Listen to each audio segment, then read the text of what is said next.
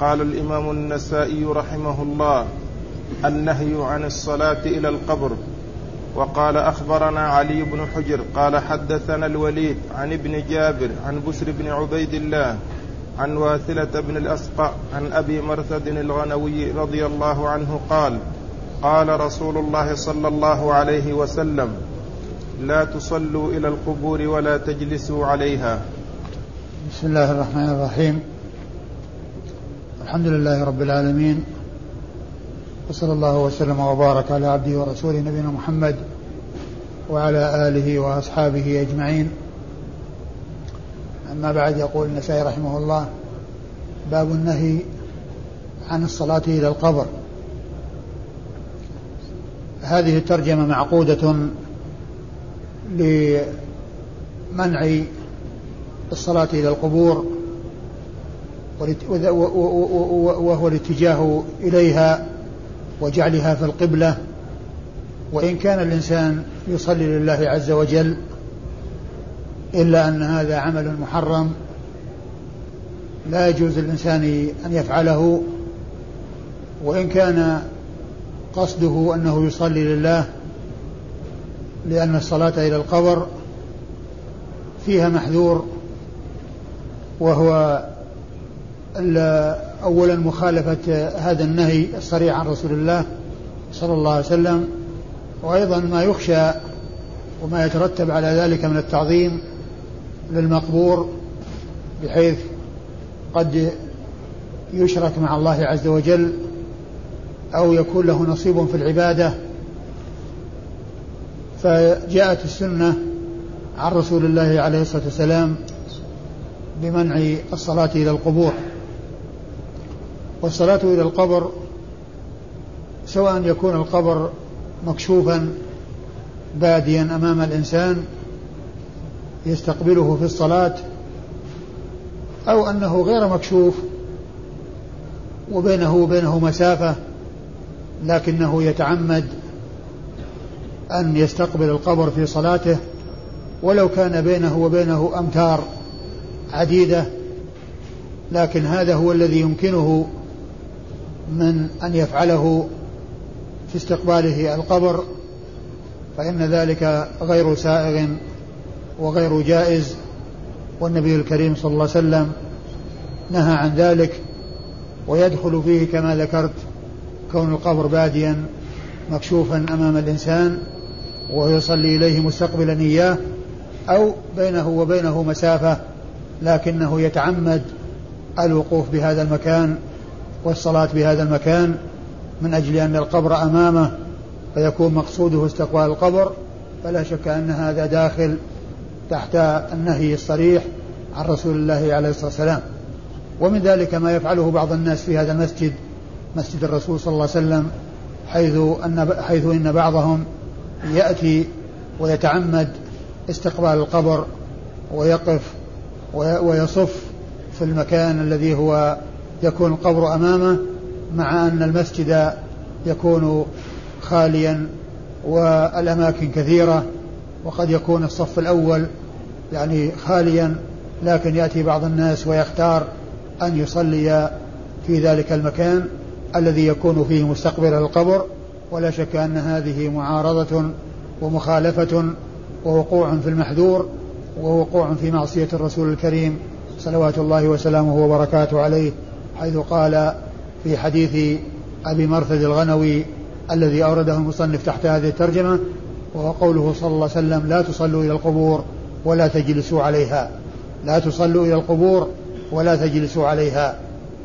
فهذا نهي من رسول الله عليه الصلاة والسلام يدل على منع مثل هذا العمل وكان السلف آه، يشددون في ذلك قد جاء في صحيح البخاري أن عمر رضي الله تعالى عنه رأى أنسا يصلي وأمامه قبر ولعل آه لعل أنسا لم يكن يدري عنه فلما رآه عمر صاح به القبر القبر تحذير القبر القبر فتحول وانتقل إلى مكان لا يكون القبر أمامه لا يكون القبر أمامه.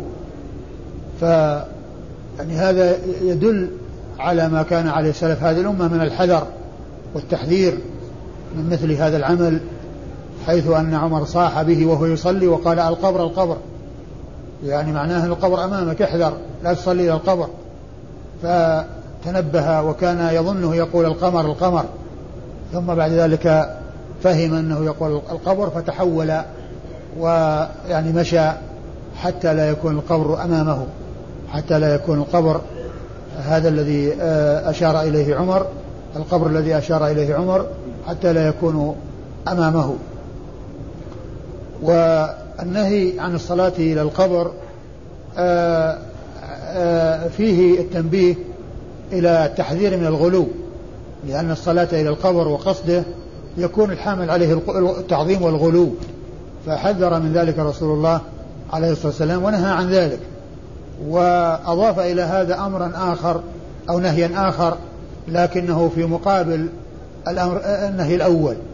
لأن الأول الحذر فيه أو المحذور فيه الغلو ولكن الأمر النهي الثاني المحذور فيه الإهانة والجفاء والامتهان حيث قال ولا تجلسوا عليها. يعني لا يجلس على القبور. لأن الجلوس عليها فيه امتهان وإهانة. ف وأما الأول الذي هو الصلاة إليها ففيه تعظيم. فالرسول صلى الله عليه وسلم نهى عن الإفراط والتفريط. نهى عن الشيء الذي يكون فيه تعظيم بحيث يؤدي إلى الغلو ونهى عن الشيء الذي يكون فيه امتهان ويؤدي إلى التفريط والجفاء وعدم ال ال ال الاحترام والإكرام.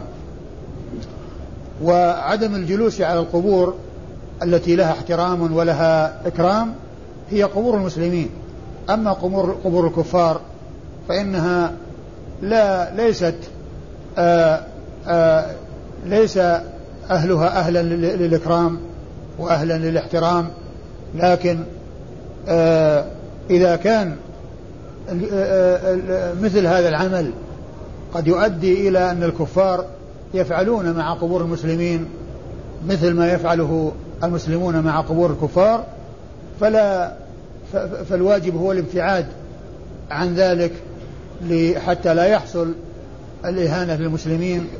وهذا مثل قول الله عز وجل ولا تسبوا الذين يدعون من دون الله فيسبوا الله عدوا بغير علم فسب فمسبة آلهة الكفار من من من من, من, من الأمور ال ال ال يعني من أوجب الواجبات من الأمور الواجبة يعني كونه يسب آلهة الكفار. لكن هذه المسبة إذا كان سيترتب عليها سب الإله فالله تعالى نهى عنها.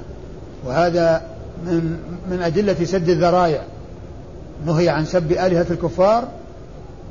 يعني إذا كان سيحصل منهم أن يسبوا الله عز وجل مقابلة لما يحصل المسلمين.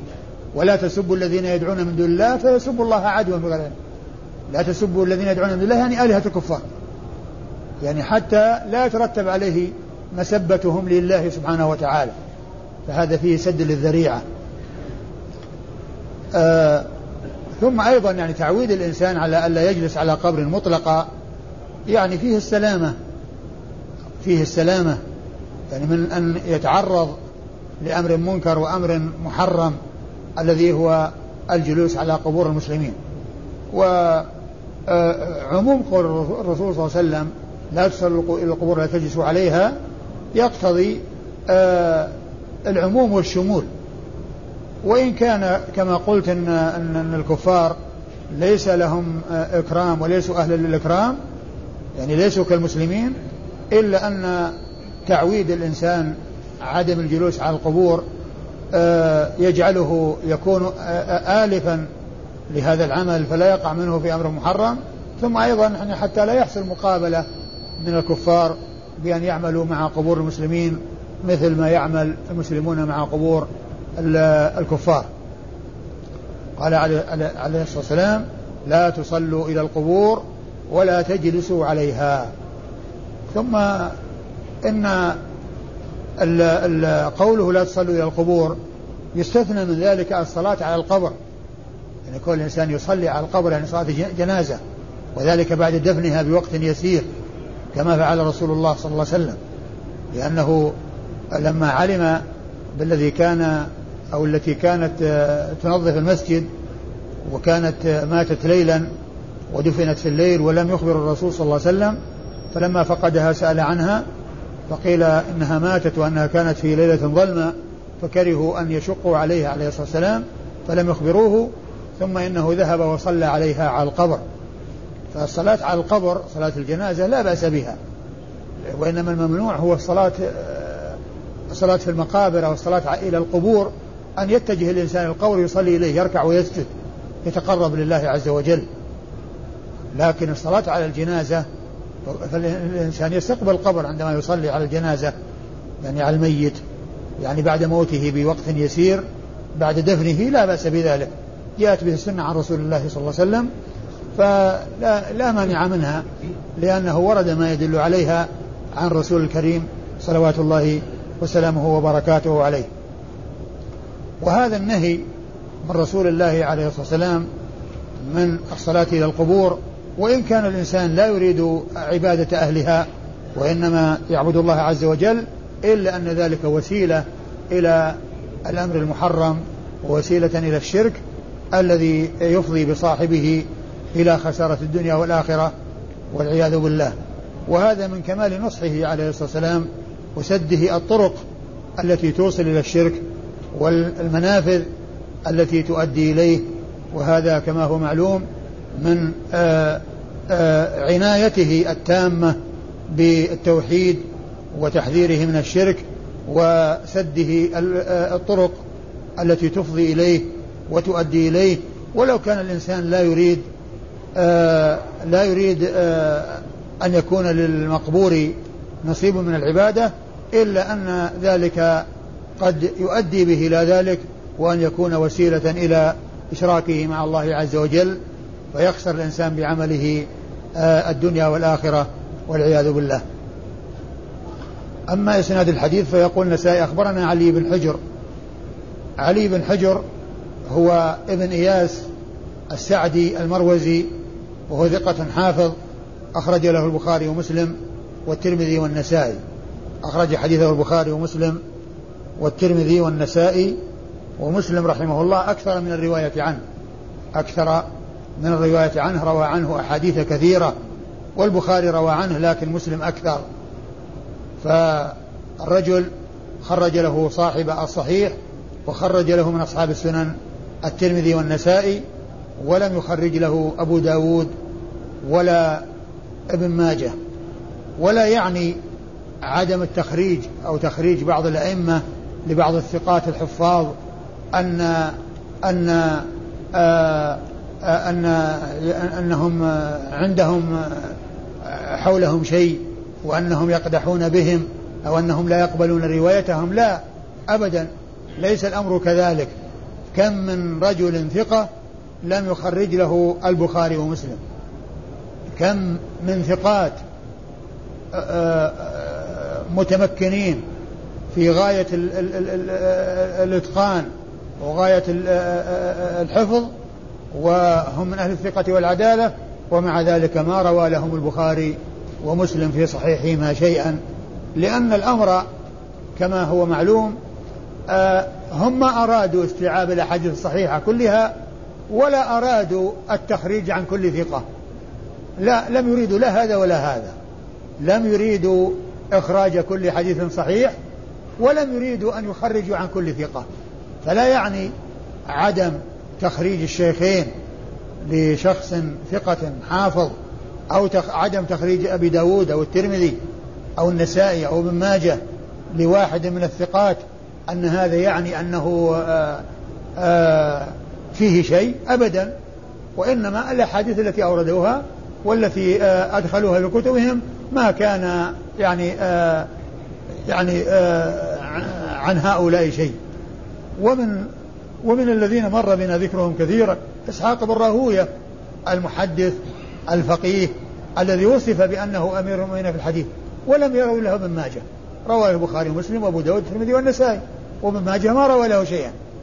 فالحاصل أن عدم تخريج إمام من الأئمة عن ثقة من الثقات لا يعني ان أن عنده فيه شيء أو أنه يقدح فيه أو أنه لا يرتضي حديثه لأن في عنده عنه شيء ليس عند غيره لا. كم من إنسان ما قيل فيه إلا الخير وما كتب عنه إلا الثناء وما عرف إلا بالمديح ومع ذلك لم يخرج له بعض آه، أئمة الحديث. والسبب كما ذكرت آه، البخاري ومسلم ما أراد إخراج كل حديث صحيح ولم يخرج عن كل ولم يريد التخريج عن كل ثقة ولم يريد التخريج عن كل ثقة. آه عن حدثنا الوليد.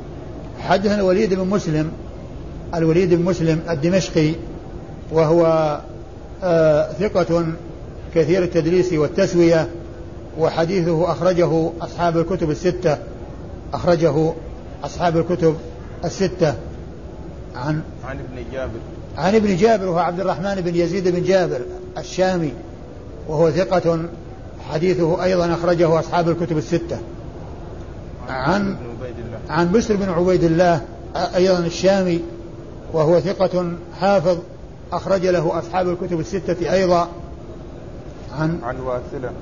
عن واثلة بن الأسقع وهو من أصحاب رسول الله عليه الصلاة والسلام ورضي الله تعالى عن الصحابة أجمعين وحديثه عند أصحاب الكتب الستة.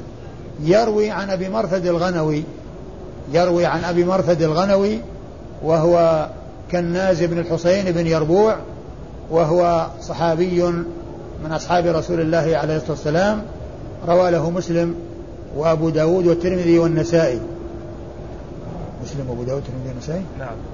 مسلم وأبو داود والترمذي والنسائي. هؤلاء خرجوا لأبي مرثد الغنوي وهذا الحديث في صحيح مسلم. وهذا الحديث في صحيح مسلم الذي هو حديث أبي مرثد آه وهو من رواية صحابي عن صحابي. وهو من رواية صحابي عن صحابي لأن واثلة بن الأسقع يروي عن أبي مرثد الغنوي هذا الحديث. وذلك أن أنه كما ذكرت آه سابقا أن أحاديث رسول الله صلى الله عليه وسلم تحصل لبعض الصحابة دون بعض. وذلك لأنه يحضر مجلس من المجالس آه بعضهم ويغيب عنه آه أكثرهم. فالذي حضره عرف ما حصل من الحديث وما جاء فيه من السنة وما بلغه رسول, رسول الله صلى الله عليه وسلم من السنة ومن لم يحضره لا علم له إلا عن طريق ذلك الصحابي. ولهذا فإن الصحابة يروي بعضهم عن بعض والتابعون يروي بعضهم عن بعض وهكذا. ذلك أن عند بعضهم من الحديث ما لا يكون عند الآخر لأن البعض يغيب عن ما حضره الآخر وبعضهم يشهد ما لم يحضره الآخر فصار آه، بعضهم يحتاج إلى بعض وصار بعضهم يستفيد من بعض وصار بعضهم يتلقى من بعض أحاديث رسول الله صلوات الله وسلامه وبركاته عليه. ورضي الله تعالى عن الصحابة أجمعين. قال الصلاة إلى ثوب فيه تصاوير. وقال أخبرنا محمد بن عبد الأعلى الصنعاني قال حدثنا خالد قال حدثنا شعبة عن عبد الرحمن بن القاسم قال سمعت القاسم يحدث عن عائشة رضي الله عنها أنها قالت كان في بيتي ثوب فيه تصاوير فجعلته إلى سهوة في البيت فكان رسول الله صلى الله عليه وسلم يصلي إليه ثم قال يا عائشة أخريه عني فنزعته فجعلته وسائد ثم أورد النسائي هذه الترجمة وهي الصلاة إلى ثوب فيه تصاوير. الصلاة إلى ثوب فيه تصاوير. يعني أن ذلك لا ينبغي وأن وأنه يبتعد عن ذلك بحيث لا يكون هناك صور يعني أمام المصلي بل اقتناء الصور واتخاذها لا يسوغ لكن إذا ابتلي الإنسان بها وامتهنها وصارت في شيء يمتهن فإنه يتخلص منها بما يمتهن. يعني الإنسان إذا كان آه القماش يعني فيه صور لا يشتريه لا يشتري القماش الذي فيه صور لكن إذا ابتلي به بأن وصل إليه عن طريق إرث أو عن طريق يعني آه، أي طريقة من الطرق فإنه يصرفه أو يستعمله في أمور آه، فيها امتهان. في فيها امتهان كأن يكون وسائد أو فرش يعني يجلس عليه أو ما إلى ذلك. لكن عند الاختيار لا ينبغي للإنسان أن أن أن يختار ما فيه تصوير عندما يذهب لشراء يعني حاجات من السوق لا يشتري الثياب التي فيها تصوير لا يشتري القماش اللي فيه تصوير لا يشتري البسط الذي فيه تصوير لا يشتري البطانيات اللي فيها تصاوير وإنما يشتري شيء سليما. لكن إذا حصل له شيء يعني آه، فيه محذور فإنه يتخلص منه أو يستعمله في أمر فيه امتهان. كما جاء في هذا الحديث عن عائشة رضي الله عنها أنه كان لها ثوب فيه تصاوير. والمقصود بالثوب يعني قطعة القماش هذا قال ثوب. يطلق الثوب على على قطعة القماش الذي يلتحف به الإنسان ويلتف به الإنسان. هذا يقال له ثوب. ليس المقصود بالثوب أنه خاص بالقميص الذي يكون له كمام ويكون له يعني جيب ويكون له كذا بل يطلق على ما هو أعم. يطلق على ما هو أعم يعني من القميص. يعني بحيث يعني يعني قطعة يلتحف بها الإنسان ويلتف بها يقال لها ثوب.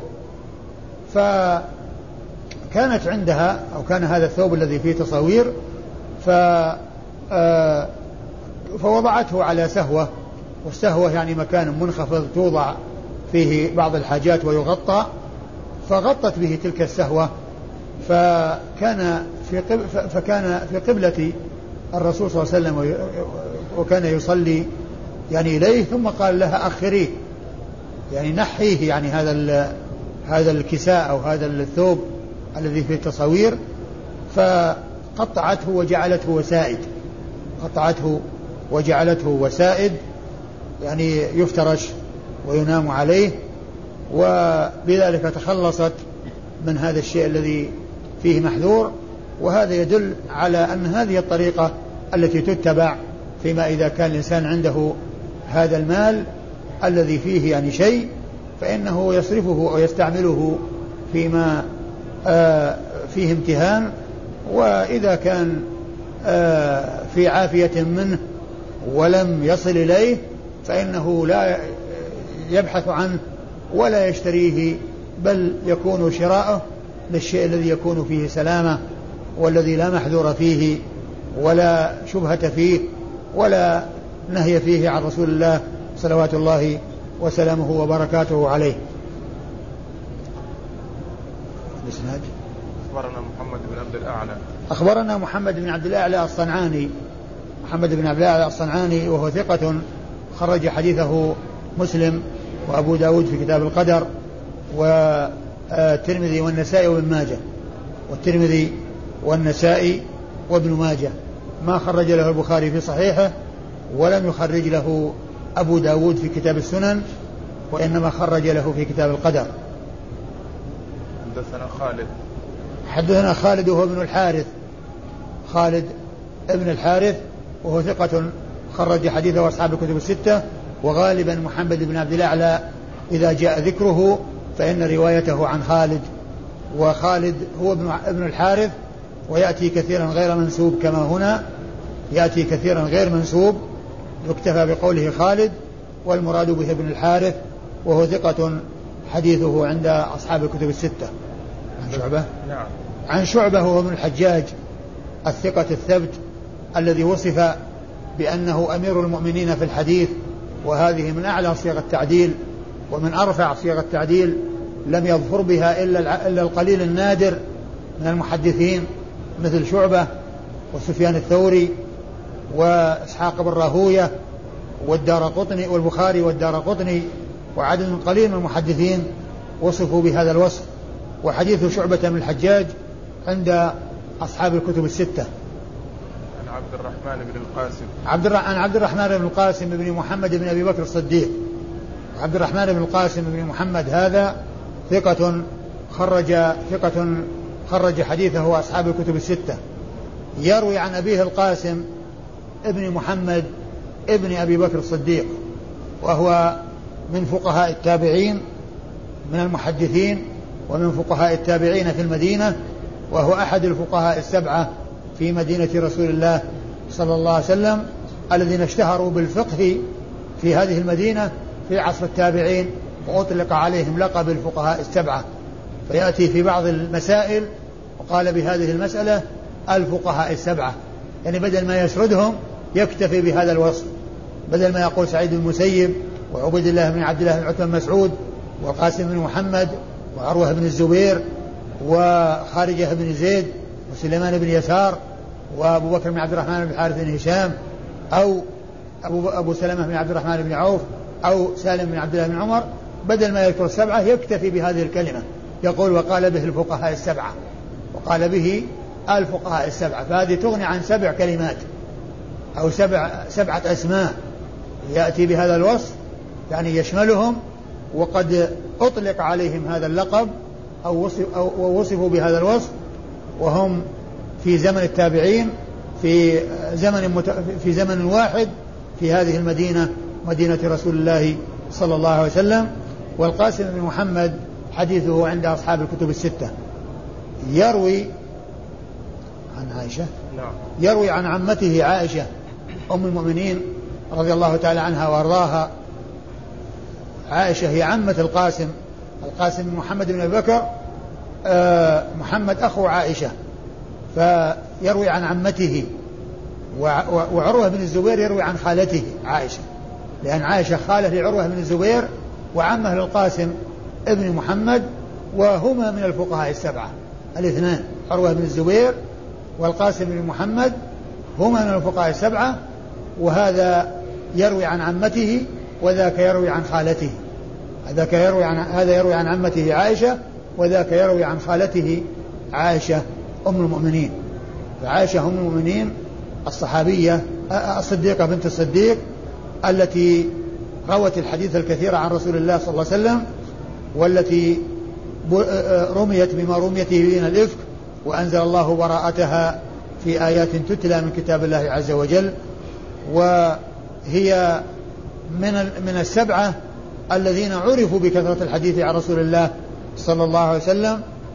من أصحابه رضي الله تعالى عنهم وأرضاهم وهم الذين جمعهم السيوطي في ألفية بقوله والمكثرون في رواية الأثر أبو هريرة يليه بن عمر وأنس والبحر كالخدري وجابر وزوجة النبي يعني يعني بزوجة النبي عائشة رضي الله تعالى عنها وأرضاها.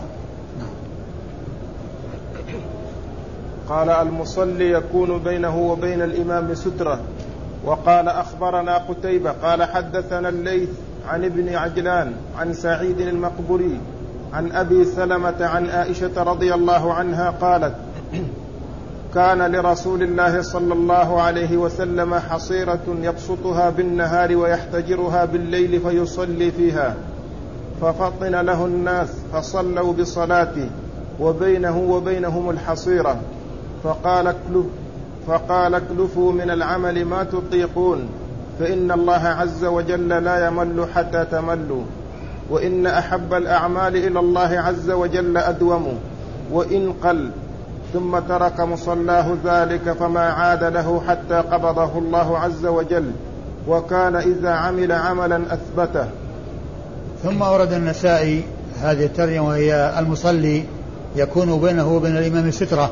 يعني أنه لا بأس بذلك. إذا كان بينه وبينه حاجز أو فاصل يعني يحجز بينه وبين الإمام أو بعض المصلين يكون بينهم وبين الإمام حاجز آه، فاصل يفصل بينهم لا بأس بذلك. أورد النسائي في حديث آه، عائشة. حديث عائشة رضي الله تعالى عنها أن النبي صلى الله عليه وسلم كان له حصيرة وكان يصلي كان يبسطها بالنهار ويحتجر يحتجرها بالليل. يعني يجعلها يعني آه، كالحاجز الذي آه، يستره أو يفصل جزءا من المسجد عند عند باب حجرته فكان يصلي فيها بالليل يعني يصلي داخلها. ففطن ناس وجاءوا وصلوا بصلاته وجاءوا وصلوا بصلاته فلما علم بفعلهم هذا ما عاد وما خرج وذلك منه عليه الصلاة والسلام رفقا بهم وحرصا على عدم المشقة عليهم وخشية أن يفرض عليهم. يعني ذلك الذي فعله الرسول صلى الله عليه وسلم والذي يفعلونه وراءه. ف فما عاد إلى ذلك. وكان من عادته صلى الله عليه وسلم أنه إذا فعل شيئا أثبته يعني أنه يداوم عليه. ولما رأى الناس تتابعوا وصلوا بصلاته فقال اكلفوا من العمل ما تطيقون. يعني افعلوا ما تطيقون وأتوا من العمل ما تطيقون. وكون الإنسان يعمل الشيء الذي يطيقه ويداوم عليه أولى له من أن يقدم على شيء ويكثر منه في وقت من الأوقات ثم يهمل في بقية الأوقات. فإنه كما يقولون قليل تداوم عليه خير من كثير تنقطع عنه. خير من كثير تنقطع عنه. ولهذا قال عليه الصلاة والسلام اكلفوا من العمل ما تطيقون فإن الله لا يمل حتى تملوا. وقوله صلى الله عليه وسلم فإن الله لا يمل حتى تملوا. ليس المقصود من منه أن الله تعالى يمل. إذا مل الناس فإن الله تعالى لا يوصف بالملل. ولكنه لا يمل وإن ملوا. يعني لا يمل وإن حصل منهم الملل. يعني حتى أن حصل منهم الملل فهو لا يمل. حتى أن حصل منهم الملل فإنه لا يمل. والله عز وجل لا يوصف بالملل. وهنا نهي نفي صفة الملل عنه عز وجل. أن الله لا يمل. و فأرشدهم إلى أن يفعلوا ما يطيقون وأن آه، إكثارهم العمل إكثارهم العمل مطلوب ولا بأس به لكن إذا كان هذا العمل يؤدي إلى انقطاع ويؤدي إلى حصول مشقة يعني يجعل الإنسان يكسل ولا يستمر فإن هذا غيره خير منه. ذلك الذي هو خير منه العمل الذي يداوم عليه ولو كان قليلا.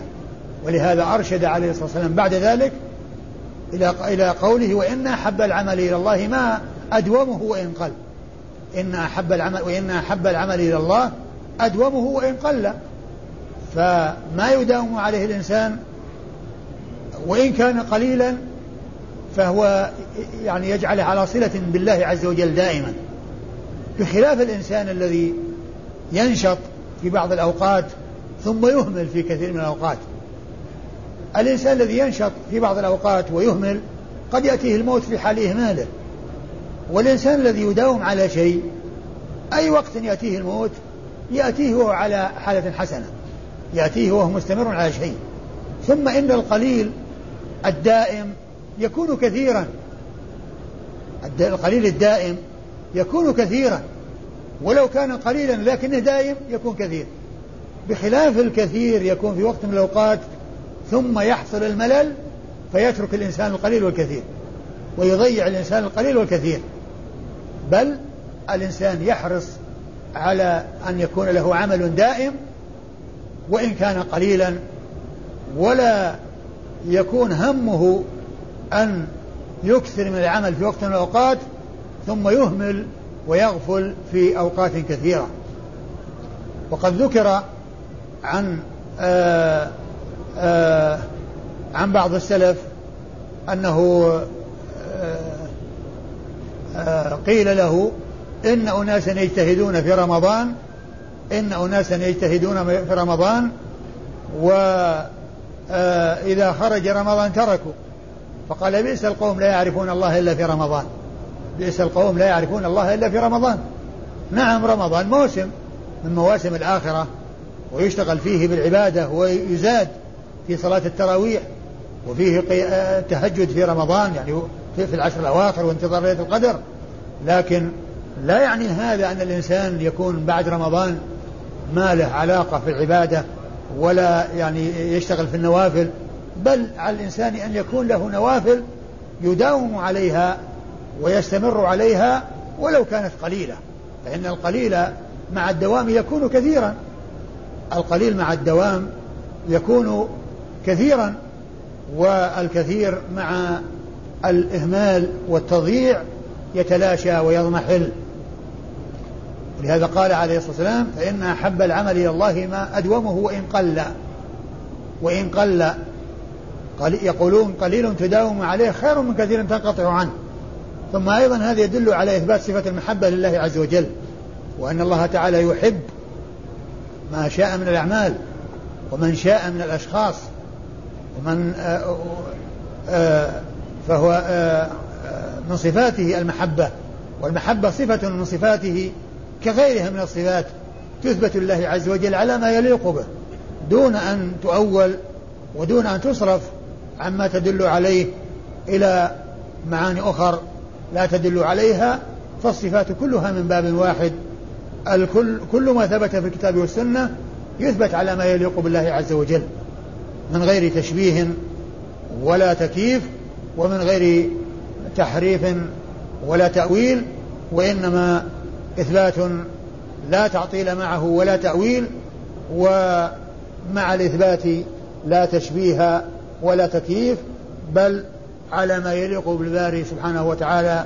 هذا هو شأن الصفات جميعا كلها من باب واحد. يقال في الذات ما يقال في الصفات ما يقال في الذات. فكما تثبت لله عز وجل الذات ولا يعلم كنهها فتثبت كل الصفات التي جاءت في الكتاب والسنة ولا يعلم كنهها و فالصفات كلها من باب واحد. يقال في بعضها ما يقال في بعض الآخر ويقال فيها ما يقال في الصفات. ولا آآ آآ يتكلف الاشتغال بها في في في في, في تأويلها وفي تفسيرها بأمور لا تدل عليها بحجة أن الإثبات أنه يقصد التشبيه أبدا لا تلازم بين الإثبات والتشبيه. هناك إثبات مع تنزيه وهناك إثبات مع تشبيه. والإثبات مع التشبيه هو الباطل الذي لا شك فيه والإثبات مع التنزيه هو الحق الذي لا ريب فيه. الإثبات مع التنزيه هو الحق الذي لا ريب فيه. والله تعالى جمع بين الإثبات والتنزيه بقول الله عز وجل ليس كمثله شيء وهو السميع البصير. فهو سميع بصير ليس كمثله شيء. ولا يلزم من إثبات الصفة المشابهة للمخلوق أبدا. لأن بعض الناس يتصور أنه لو أثبت للزمت المماثلة ولزمت المشابهة. لأنه ما تصور الإثبات إلا على ما هو مشاهد مخلوقين. ما تصور الصفة إلا على ما هو مشاهد. وهذا من أكبر الغلط وهذا من أبطل الباطل. هذا تشبيه وهذا التشبيه أو تصور التشبيه أدى إلى التعطيل. لكن الإنسان إذا أثبت ما أثبته الله لنفسه على ما يليق بكماله وجلاله دون تشبيه له بخلقه ودون تعطيل لصفاته ودون تأويل لها وصرف لها عما تدل عليه إلى ما لا تدل عليه آه إذا أثبت فهذا هو الإثبات مع التنزيه. والإثبات مع التنزيه ذكره الله عز وجل بقوله ليس كمثله شيء السميع البصير. فجمع فأثبت السمع والبصر ونفى المشابهة فهو سميع بصير ليس كمثله شيء. له له سمع لا كسمعنا وبصر لا كأبصارنا ووجه لا كوجوهنا ويدين لا كأيدينا. كل ما ثبت في الكتاب والسنة نثبته لكن مع نفي المشابهة ونفي التكييف ونفي التعطيل ونفي التأويل هذا هو الواجب وهذا هو الذي سار عليه سلف هذه الأمة من الصحابة ومن بعدهم. وهم خير القرون وهم السباقون إلى كل خير والحريصون على كل خير رضي الله تعالى عنهم وأرضاهم. إيش بعدين؟ أخبرنا قتيبة. لا بقيته بقية. الحديث. أدومه وإن قل إيش بعدها؟ قال ثم ترك مصلاه ذلك فما عاد له ثم ترك مصلاه ذلك يعني ذلك, ذلك المكان الذي يحتجر فيه ووضع فيه الحصير الذي يعتبر حاجز فما عاد إليه. لأنه يعني حتى لا يتابعه الناس في ذلك فيحصل لهم ما يشق عليهم فينالهم بذلك مشقة. أيوه. قال وكان إذا عمل عملا أثبته. وكان إذا عمل عملا أثبته. كان عليه السلام يعني إذا عمل عملا أثبته يداوم عليه ولا يتركه وإذا فاته قضاه كما حصل في في الاعتكاف. لأنه اعتكف في العشر الأواخر من رمضان وحصل أن تتابع نساؤه ثم إنه ترك الاعتكاف ولكنه قضى ذلك في شوال. قضى ذلك في شوال. ولما فاتته ركعة الظهر ركعتين بعد الظهر لكونه شغل في يوم من الأيام حتى جاء وقت العصر قام وقضاه بعد الصلاة ثم داوم على ذلك لأنه كان إذا عمل شيئا أثبته عليه الصلاة والسلام إسناد أخبرنا قتيبة. أخبرنا قتيبة؟ يقول النسائي أخبرنا قتيبة. قتيبة هو من جميل بن ط... قتيبة بن سعيد بن جميل بن طريف البغلاني وهو ثقة ثبت حديثه عند أصحاب الكتب الستة. حدثنا الليث. حدثنا الليث بن سعد المصري المحدث الفقيه. فقيه مصر ومحدثها والمكثر آه، من الحديث مكثر من الحديث وكذلك مشهور بالفقه وحديثه أخرجه أصحاب الكتب الستة. عن ابن عجلان. عن ابن عجلان هو محمد بن عجلان المدني. محمد بن عجلان المدني وهو ثقة آه صدوق وهو صدوق أخرج له البخاري تعليقا ومسلم وأصحاب السنن الأربعة. صدوق أخرج له البخاري تعليقا ومسلم وأصحاب السنن الأربعة. عن سعيد المقبري. عن سعيد المقبري هو سعيد بن أبي سعيد. آه اسم أبيه كيسان. وهو مشهور بأبي سعيد. ولهذا يقال سعيد بن أبي سعيد. سعيد بن أبي سعيد وكن واسم أبيه كيسان. واسم أبيه كيسان وهو ثقة خرج حديثه أصحاب الكتب الستة. عن أبي سلمة. عن أبي سلمة هو ابن عبد الرحمن بن عوف. أبو سلمة ابن عبد الرحمن بن عوف من التابعين المحدثين الفقهاء وهو أحد الفقهاء السبعة على أحد الأقوال في السابع. أحد الأقوال في السابع من الفقهاء السبعة أبو سلمة هذا. يعني كما ذكرت مرارا ستة متفق على عدهم في الفقهاء السبعة والسابع فيه ثلاث أقوال. قيل أبو بكر بن عبد الرحمن بن الحارث بن هشام وقيل أبو سلمة بن عبد الرحمن بن عوف هذا وقيل سالم ابن عبد الله بن عمر بن الخطاب وأبو سلمة بن عبد الرحمن آه بن عوف آه ثقة خرج حديثه وأصحاب الكتب الستة. عن عائشة. عن عائشة أم المؤمنين رضي الله عنها وقد مر ذكرها في الإسناد الذي قبل هذا. قال الصلاة ابن شهاب عن سعيد بن المسيب عن أبي هريرة رضي الله عنه أنه قال إن إن سائلا سأل رسول الله صلى الله عليه وسلم عن الصلاة في الثوب الواحد. فقال أو لكلكم ثوبان النسائي رحمه الله عقد الكتاب وهو كتاب القبلة كتاب القبلة نعم. نعم كتاب القبلة نعم. كتاب القبلة وأورد فيه أحاديث فيها الاستقبال أو يكون شيء في القبلة أو آه شيء يكون يعني آه آه يكون في قبلة الإنسان وأمام الإنسان ثم إنه لما فرغ منها أتى بعدها بأحاديث لا تتعلق بالقبلة ولكنها تتعلق بستر العورة وتتعلق باللباس في الصلاة تتعلق باللباس في الصلاة وهي ليست داخلة في القبلة ولا دخل لها في القبلة ولكنها آه، آه، تتعلق بشرط من شروط الصلاة الذي هو ستر العورة كما أن القبلة واستقبال القبلة شرط من شروط الصلاة شرط من شروط الصلاة استقبال القبلة ومن شروطها أيضا ستر العورة. كل يصلي وهو مستر العورة ويكون لابسا يعني ما يستر عورته. فذكر النسائي رحمه الله تبعا آه، لأحاديث أحاديث متعلقة بالقبلة التي هي شرط من شروط الصلاة أي استقبالها أحاديث تتعلق بستر العورة وهي شرط من شروط الصلاة كاستقبال القبلة. فأورد أحاديث تتعلق باللباس. سواء يتعلق سواء كان ذلك اللباس يتعلق بالجسد أو يتعلق ببعض الجسد كالخفين والنعلين. كالخفين والنعلين الصلاة في الخفين والصلاة في النعلين لأن هذا كله من اللباس كله من اللباس يعتبر كله من اللباس.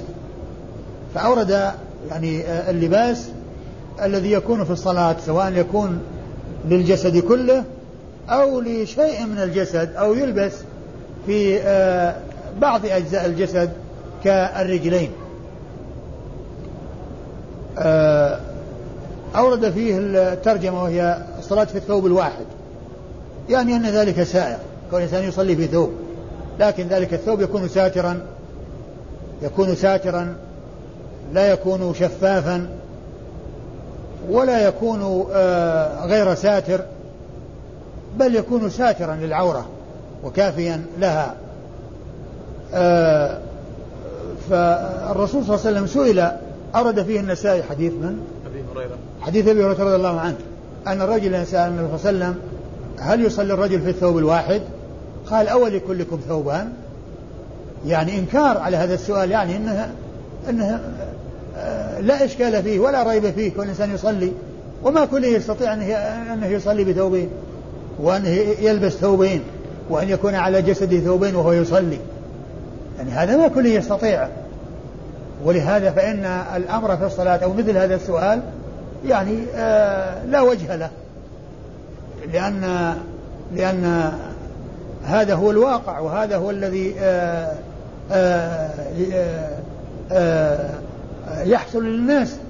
لكن كون الإنسان يصلي وعليه ثوبان لا شك أنه أولى. لا شك أنه أولى يعني من ناحية كمال الستر. وكمال التحرز من انكشاف العورة ومن بدو العورة لكن كونه يعني آه، آآ آه، يكون هناك تردد في الثوب الواحد لا يتردد فيه ولا مانع منه ولهذا قال أول كلكم ثوبان؟ ما كل يستطيع أنه يعني يصلي في ثوبين. ما كل يستطيع أن يصلي في ثوبين يكفي الصلاة في ثوب واحد.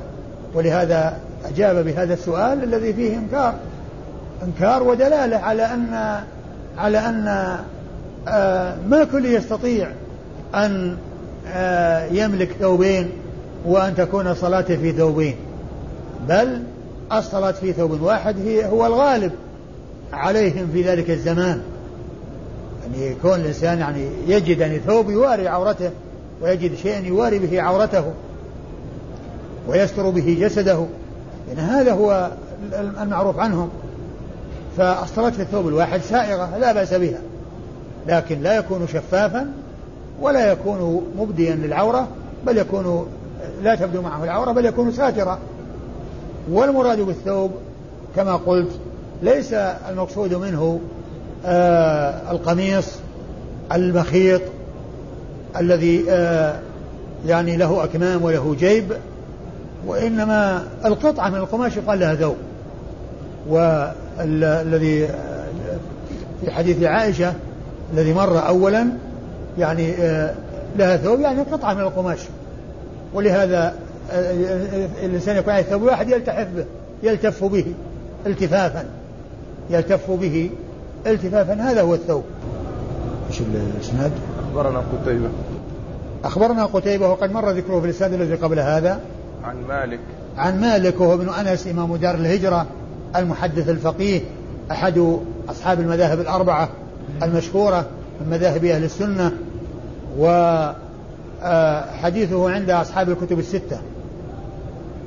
عن ابن شهاب. عن ابن شهاب وهو الزهري محمد بن مسلم بن عبد الله بن عبد الله حارث بن ابن شهاب آه، آه، أحد المحدثين المكثرين. وأحد الفقهاء المشهورين وحديثه أخرجه أصحاب الكتب الستة. عن سعيد بن المسيب. عن سعيد بن المسيب آه، وهو أحد الثقات في عصر التابعين وهو أحد الفقهاء السبعة الذين في المدينة في مدينة رسول الله صلى الله عليه وسلم والذين مر ذكرهم قريبا وحديثه عند أصحاب الكتب الستة. عن أبي هريرة رضي الله عنه صاحب رسول الله صلى الله عليه وسلم الملازم له المكثر من رواية حديثه وهو أكثر الصحابة على الإطلاق حديثا وهو أكثر والسبعة الذين عرفوا بكثرة الحديث أكثرهم حديثا أبي هريرة رضي الله تعالى عنه وأرضاه. قال أخبرنا قتيبة عن مالك عن هشام بن عروة عن أبيه عن عمر بن أبي سلمة عن عمر بن أبي سلمة أنه رأى رسول الله صلى الله عليه وسلم يصلي في ثوب واحد في بيت أم سلمة واضعا طرفيه على عاتقيه.